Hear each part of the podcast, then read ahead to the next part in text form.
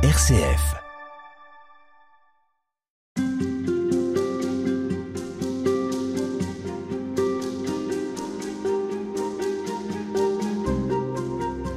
Après avoir évoqué la manière dont on peut revenir à l'essentiel en ce temps de carême, Michel Soquet, à travers un certain nombre d'attitudes, de décisions aussi, en rapport avec notre vie, avec les autres, on va réfléchir cette fois-ci à la manière dont on peut vivre ce temps de carême, cette sobriété, ce temps de désert en soi, dans notre intériorité, dans notre vie personnelle, spirituelle.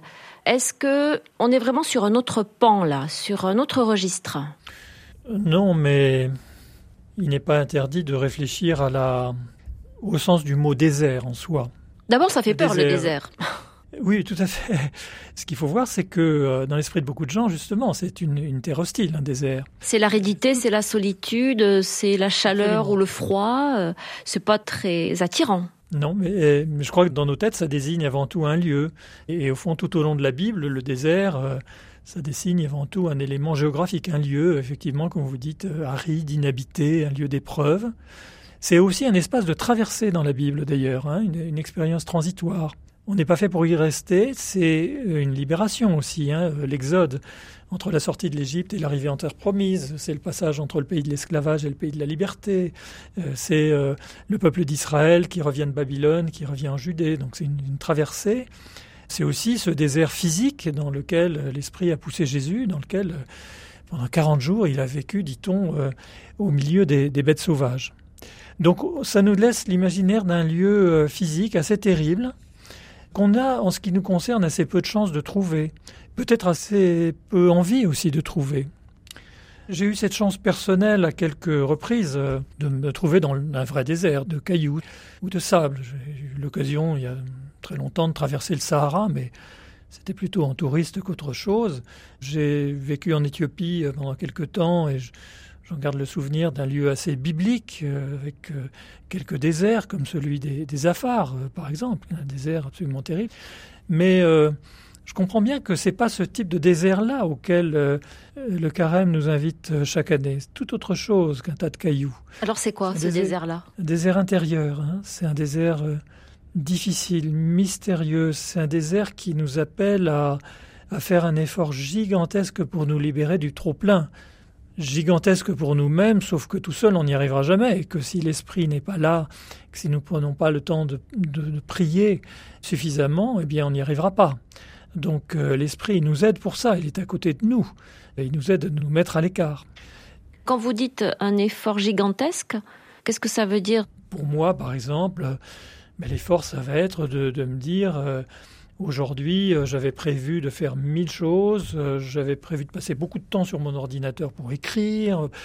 Eh ben non, je vais peut-être me libérer une après-midi pour faire autre chose avec d'autres.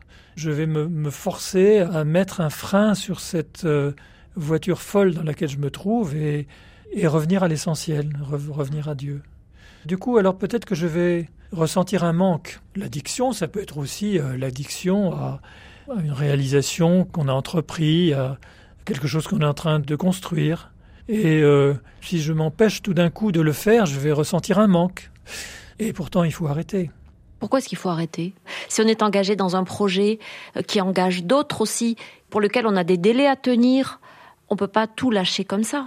Non, mais soyons conscients du risque de la grenouille qui veut se faire aussi grosse que le bœuf, de ce rythme dans lequel on est pour soi, mais aussi avec d'autres, effectivement, dans des réalisations communes, mais qui vont faire qu'à un moment donné, on ne pensera plus qu'à ça et sans aucun recul. Ça me vient à l'esprit juste maintenant, mais dans le monde associatif, regardez toutes ces personnes dont nous avons peut-être été aussi, qui se disent, de toute façon, moi, ils ne le disent pas comme ça, mais se pensent indispensables, et disent ensuite moi je peux pas lâcher ça parce que sinon personne ne prendra ma suite, voilà. Les cimetières sont remplis de gens qui se croient indispensables, c'est ça aussi. Donc c'est mettre un frein à un élan qui en soi sans doute est un excellent élan, mais qui, à force d'être poussé à l'extrême, peut nous gonfler, nous faire gonfler, et puis finalement gonfler les autres.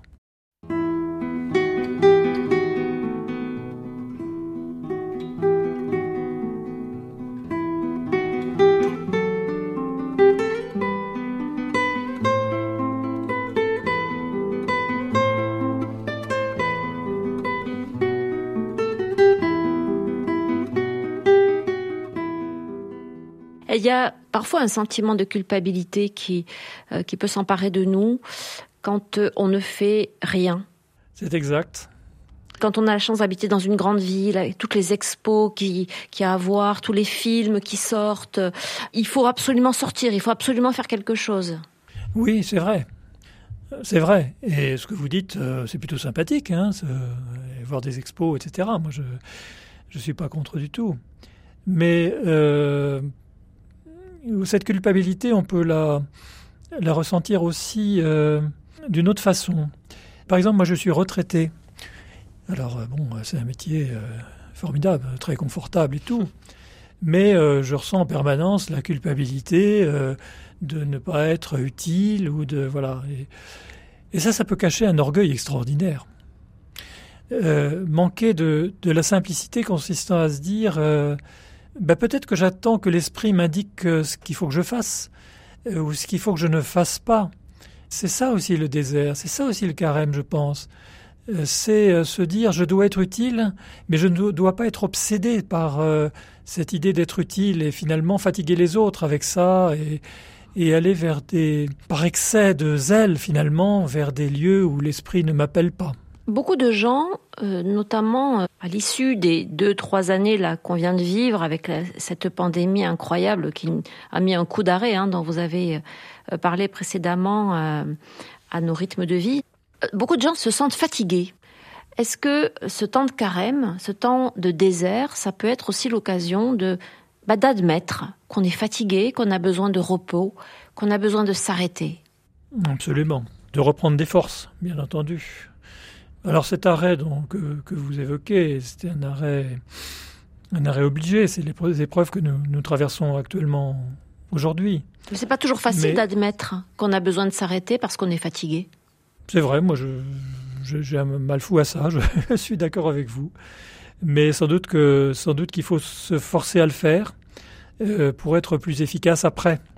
Moi, ce que je constate, c'est que il y a beaucoup de gens qui sont fatigués.